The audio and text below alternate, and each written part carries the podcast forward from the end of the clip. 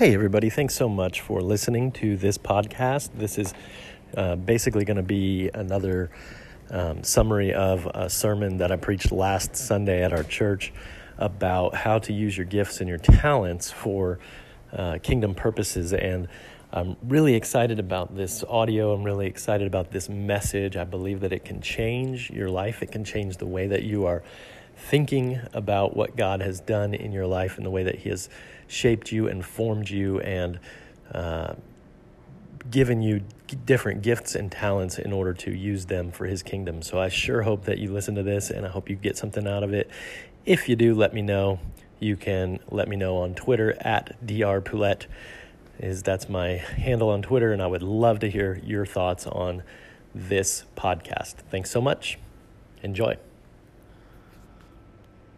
God had created Bezalel specifically for this moment, and he had given him his spirit and he had given him abilities so that Bezalel would accomplish the purpose of God with his life. And Bezalel was not a preacher, and Bezalel was not a musician, and Bezalel was not a Sunday school teacher, and Bezalel did things that we don't normally associate with fulfilling God's purposes with his life. Whenever I think of fulfilling God's purpose in life, or whenever I pray that somebody will do what God wants them to do, normally, normally my brain automatically goes to, well, that person's going to go to seminary, or that person's going to sign up to be a missionary, or maybe that person's to be a pastor. And maybe if they're like lower on the scale of being like doing what God wants them to do, then they'll be a student pastor. and that's whenever they're almost a real pastor, but not quite. Bezalel wasn't any of those things. Bezalel was a craftsman. Bezalel was an artisan. Bezalel was somebody who, whenever we think of him, if he walked in today, we would probably not have a ministry for him at church. He was a guy who was going to build the tabernacle. The tabernacle was where the purposes of God was going to be fulfilled in the people of Israel. We talk about the fact that God is creating a people for himself. And then we have to talk about if I am one of God's people, then I have been given an opportunity to participate in His mission as He is creating people for Himself. And what does that mean? It means that maybe, just maybe, I can use the talents and the abilities and the things that I like to do that have very little to do what, with what we do on a Sunday morning for the purpose of God. It means that if I am an accountant, if I am a doctor, if I am a school teacher, if I am a student, if I am a professor, if I am, just you name it, that I can use those talents for the purpose of God. God has given us individual skills so that his collective kingdom purpose can be fulfilled. God has given you skills. If you are part of the covenant community, if you have God's Holy Spirit in you, He knows you just like He knows Bezalel. It says, I know, I've called him by name. His name is Bezalel. And He could look at you and He could say, I have called you by name, and I have filled him with the Spirit of God and with ability and intelligence, with knowledge and craftsmanship to, and then put what you like to do, what you have expertise in. And as I was thinking about this this week, I was thinking about, I saw this, uh, this, this quote, and it says, The things that you are passionate about are not random, they are your calling. See, because God is personal. God doesn't just cookie cutter us and make us all do the same exact things.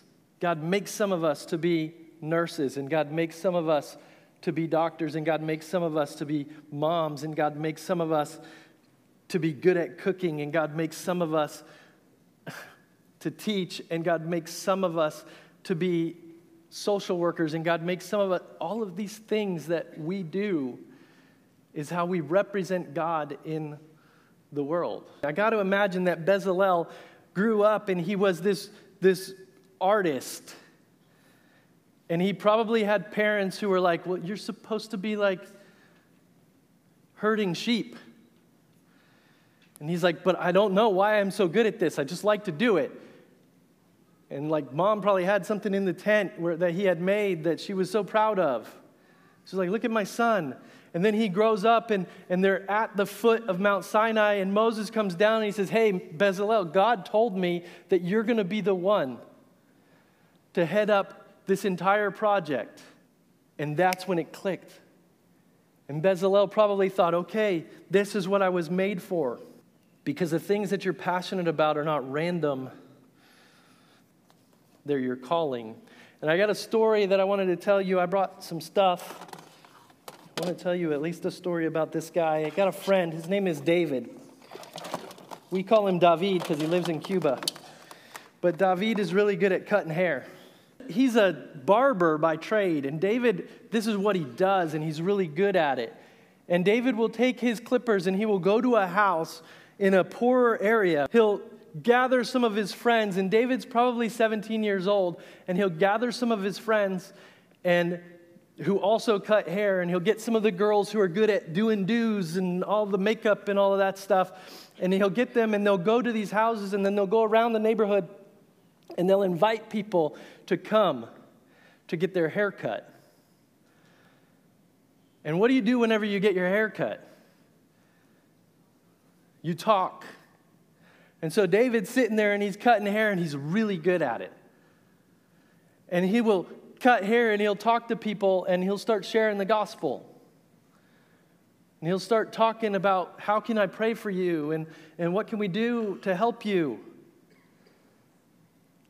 And David's using his skills in order to fulfill God's purpose of creating a people for himself. I got another friend, and he's really into um, RC planes and drones and those kinds of things that annoy everybody. Usually, if they're in your neighborhood, like we got. But he, he builds airplanes. And whenever he's building these airplanes, he, he takes them out to these fields. And whenever he goes out to the field and you see a guy like flying an airplane in the field, automatically, like kids just come because they want to see. They're trying to figure out what in the world is going on. And my friend will take off sometimes his goggles where you can see what's going on up there and he'll let the kids like see where he's flying and then he'll inevitably draw somebody else who likes to do this and who builds these things and, and they'll all start talking and he shares his life and he shares the gospel using a radio controlled airplane. Because God has given him an ability and a skill and an interest and a passion so that he can fulfill God's purpose with his life, which is creating a people for himself. And the reality is that we have many, many opportunities to use our talents and to use our abilities for the purposes that God has for the world. What is it that God has given you? that you can use as a ministry, that you can use to fulfill God's purposes.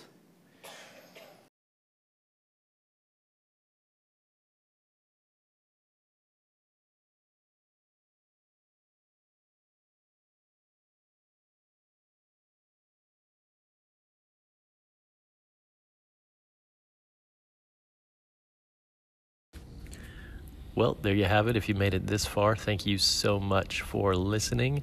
Let me know what you thought. If you want to watch this summary, you can go to youtube.com slash drpoulette and you can watch the summary or you can also find a link to the uh, entire sermon. So if you enjoyed this, let me know and we will see you the next time.